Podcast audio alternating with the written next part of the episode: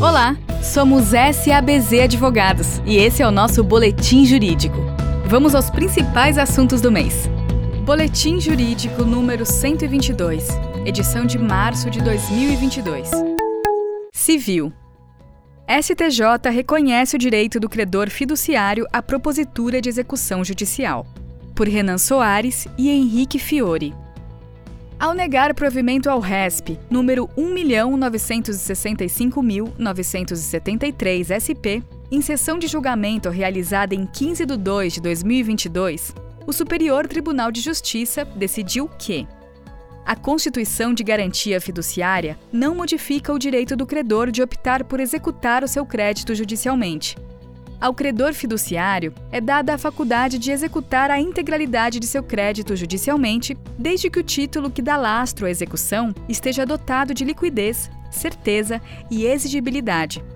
Na hipótese de alienação extrajudicial do bem dado em garantia, o credor fiduciário não está impedido de exigir o saldo remanescente se o produto obtido com a venda extrajudicial não for suficiente para a quitação integral do seu crédito e a extinção da dívida opera-se apenas em relação à parcela da dívida garantida pela propriedade fiduciária, tendo o credor a possibilidade de cobrar do devedor o valor remanescente de seu crédito.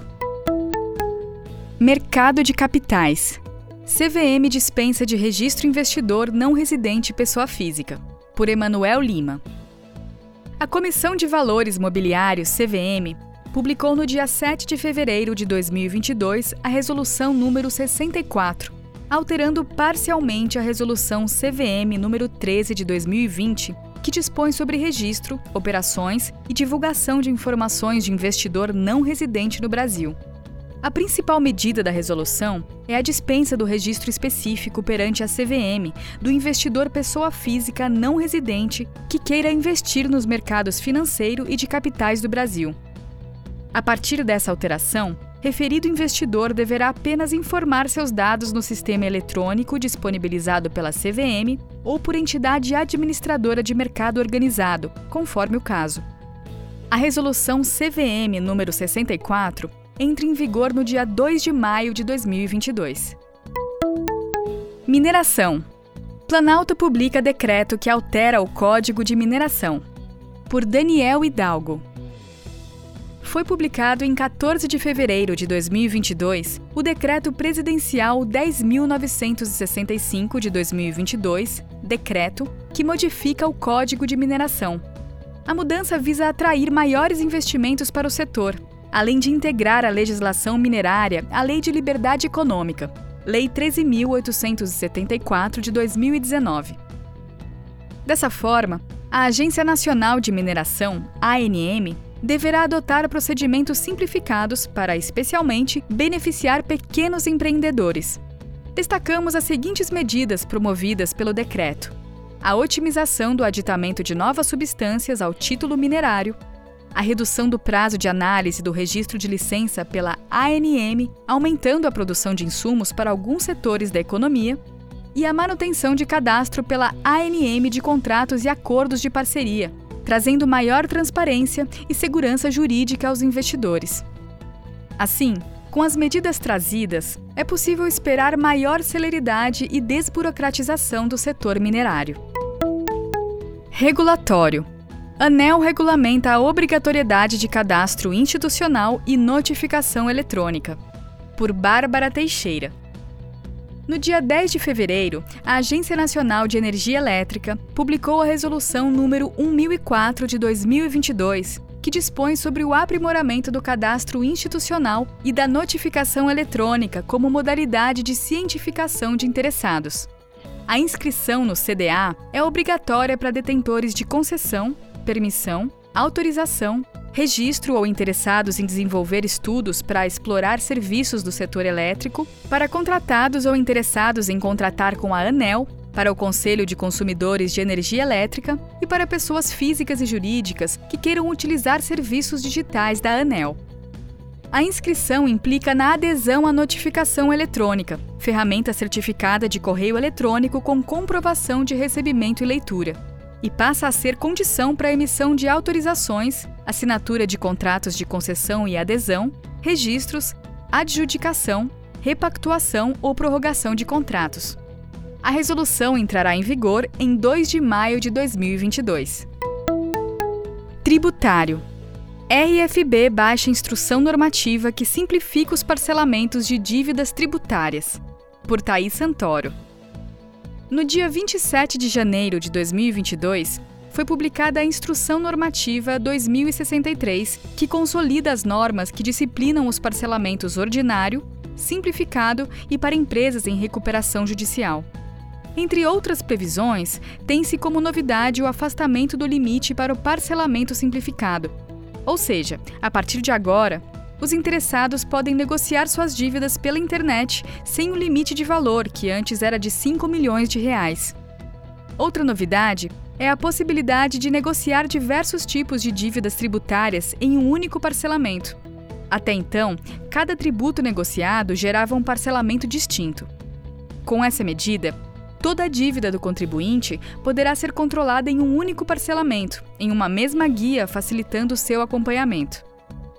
Além das novas regras, os sistemas de parcelamento também serão atualizados e centralizados no ECAC.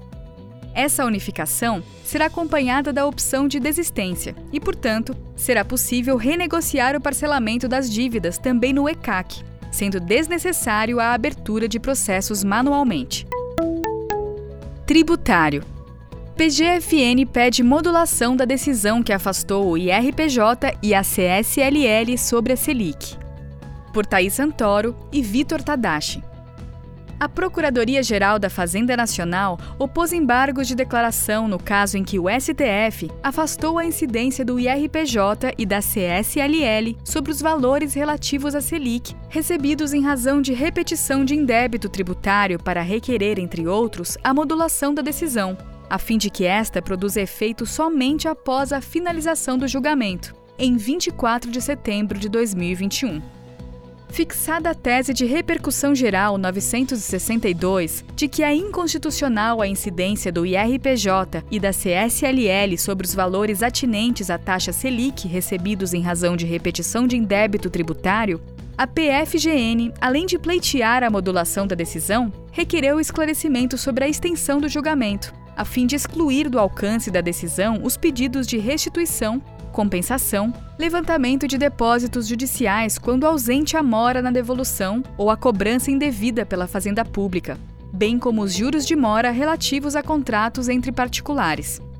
O processo foi concluído ao relator ministro Dias Toffoli e aguarda inclusão em pauta para julgamento dos embargos de declaração pelo plenário do Supremo Tribunal Federal. Tributário STJ afirma entendimento de que o ITBI deve ser calculado sobre o valor de mercado do imóvel, por Thaís Santoro e João Matarazzo. Em julgamento realizado no dia 24 de fevereiro de 2022, sob o rito dos recursos repetitivos, tema 1113, o Superior Tribunal de Justiça firmou o entendimento de que o ITBI deve ser calculado sobre o valor de mercado do imóvel, não estando vinculado ao valor venal utilizado para o IPTU. No caso, foi dado parcial provimento ao recurso do município de São Paulo, afastando-se o entendimento do Tribunal de Justiça de São Paulo, no sentido de que o valor do ITBI poderia ser calculado sobre o valor considerado para fins de IPTU. Por outro lado, os ministros do STJ negaram o pleito do município para lançar o tributo a partir de um valor de referência previamente definido. De acordo com o ministro relator Gurgel de Faria, o valor da transação deve ser declarado pelo contribuinte, a qual goza de presunção de que é condizente com o valor de mercado. O ministro ainda observou que, se o fisco definir previamente o valor de referência, o ônus de provar o contrário será invertido para o contribuinte, que terá prejudicado também o direito ao contraditório. Tributário CSRF reconhece a aplicação da depreciação acelerada incentivada sobre perda de ativos naturais. Por Raiza Costa. Em recente julgamento, a Câmara Superior de Recursos Fiscais decidiu pela aplicação do benefício fiscal da depreciação acelerada incentivada sobre a perda do valor de ativo mediante exaustão. No caso concreto, a Aperam Bioenergia Limitada pretendia a aplicação da depreciação acelerada incentivada sobre os custos com a produção de eucalipto para a produção de carvão vegetal, uma vez que termos do artigo 325 do Regulamento do Imposto de Renda, os bens do ativo permanente imobilizado, exceto a terra nua, adquiridos por empresa que explore a atividade rural, poderão ser depreciados integralmente no próprio ano de aquisição. De acordo com os conselheiros, atualmente a floresta de eucaliptos é caracterizada como ativo biológico e não imobilizado, nos termos do pronunciamento técnico contábil 29.